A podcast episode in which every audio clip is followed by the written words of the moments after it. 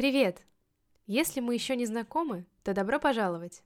Я предлагаю вам послушать этот подкаст с самого начала, чтобы ничего не пропустить. Меня зовут Искра, мне 14 лет, и совсем недавно я приняла решение стать супергероем и начать спасать нашу планету. В этом подкасте мы пройдем весь экологический путь вместе. Добро пожаловать!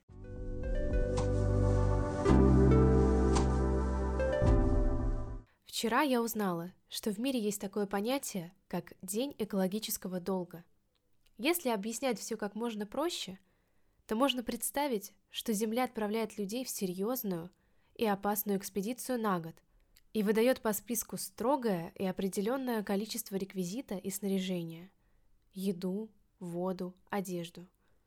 Земля отдает все, что у нее есть, и если люди в экспедиции не экономят все переданные им и необходимые для жизни вещи, то им приходится обращаться к земле снова и буквально просить дать им еще немного реквизита в кредит. Примерно так обстоят дела с использованием ресурсов. Люди расходуют их быстрее, чем Земля может воспроизвести. Знаю, трудно себе это представить. Всеми основными расчетами этого самого долга занимается специальная организация, со сложным названием, которое мне пришлось выписать отдельно. Это глобальная сеть экологического следа. Она была создана в 2003 году для того, чтобы контролировать все исследования, имеющие отношение к такому понятию, как экологический след. Это все тоже связано с тем, как быстро и в каких количествах люди используют ресурсы Земли. Итак, чтобы выяснить, когда наступает День экологического долга – Специалисты из этой серьезной организации берут для начала ту скорость, с которой люди поглощают ресурсы, то есть именно тот экологический след, о котором я сказала раньше, а потом смотрят, как это соотносится со способностью планеты восстанавливаться. Понимаю, все это может показаться вам ужасно скучным, но я ничего не рассказываю просто так. Дело в том, что этот день экологического долга – с каждым годом наступает все раньше и раньше. Если еще 40 лет назад он наступал в декабре, то в этом году он настал уже в июле. То есть почти целых полгода мы живем, используя все ресурсы в долг. Мы не можем вернуть планете то, что мы бесконечно у нее занимаем.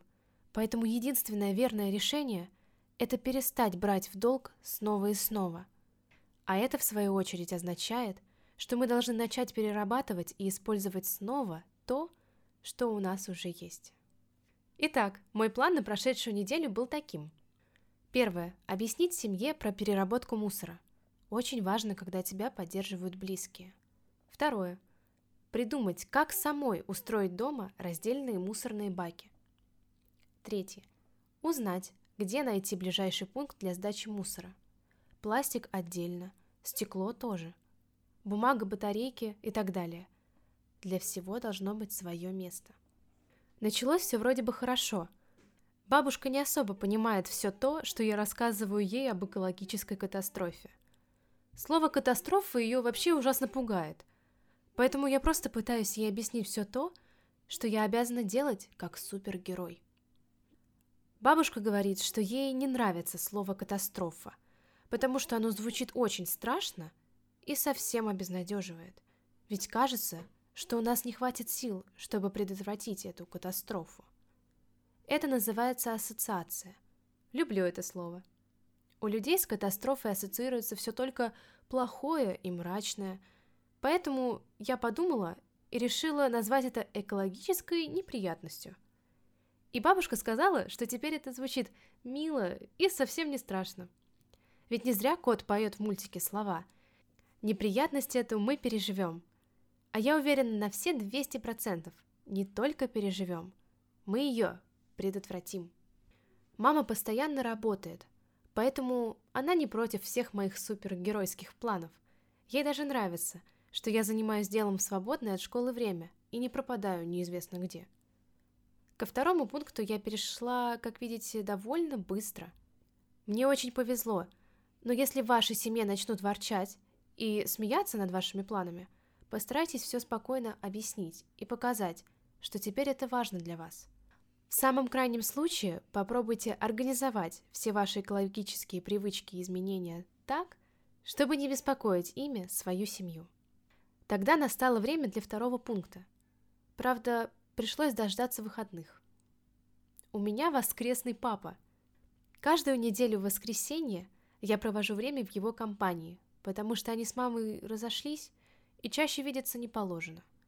Воскресенье я обожаю.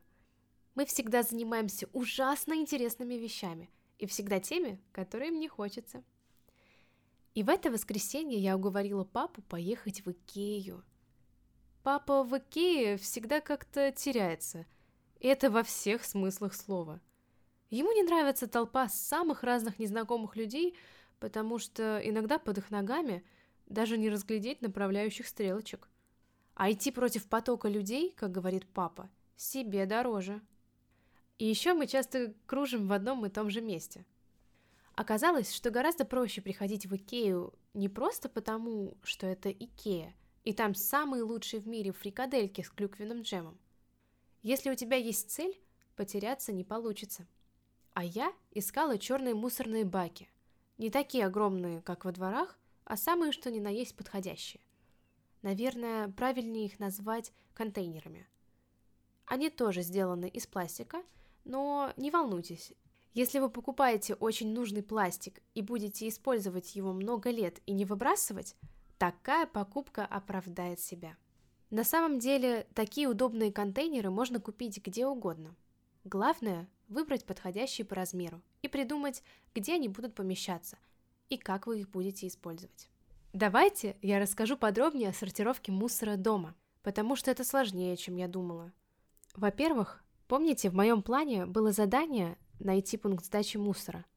Такой пункт, до которого можно будет легко добраться.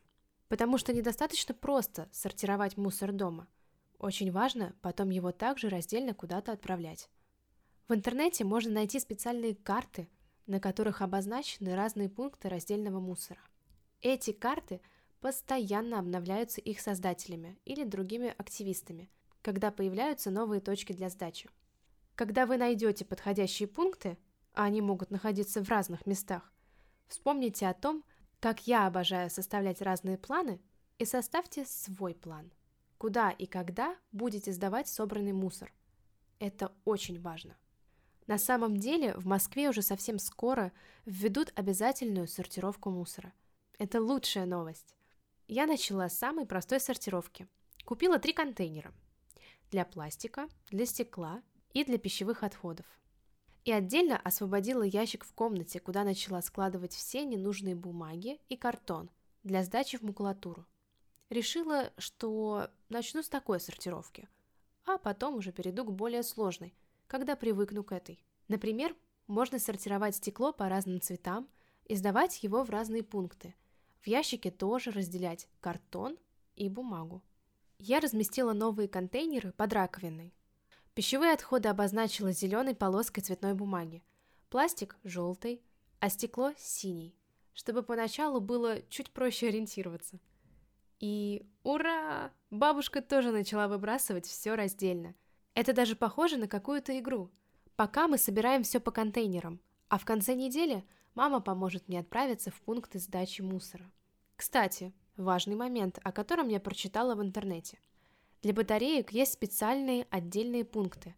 Они относятся к опасным бытовым отходам, поэтому их нужно сдавать отдельно, наряду с зажигалками и баллонами, сломанной бытовой техникой и другими предметами, которые могут быть небезопасными. Чувствую, как становлюсь частью чего-то очень важного. Надеюсь, вы тоже сможете найти на сайте Икеи мусорные контейнеры. Найдете для них место у себя на кухне – Поделитесь своими планами с семьей или соседями по квартире и загрузите в интернете карту пунктов для сдачи мусора. Ведь вы помните, мы будем сильными, если будем делать все понемногу, но вместе. До встречи через неделю. Меня ждет новый список важных дел.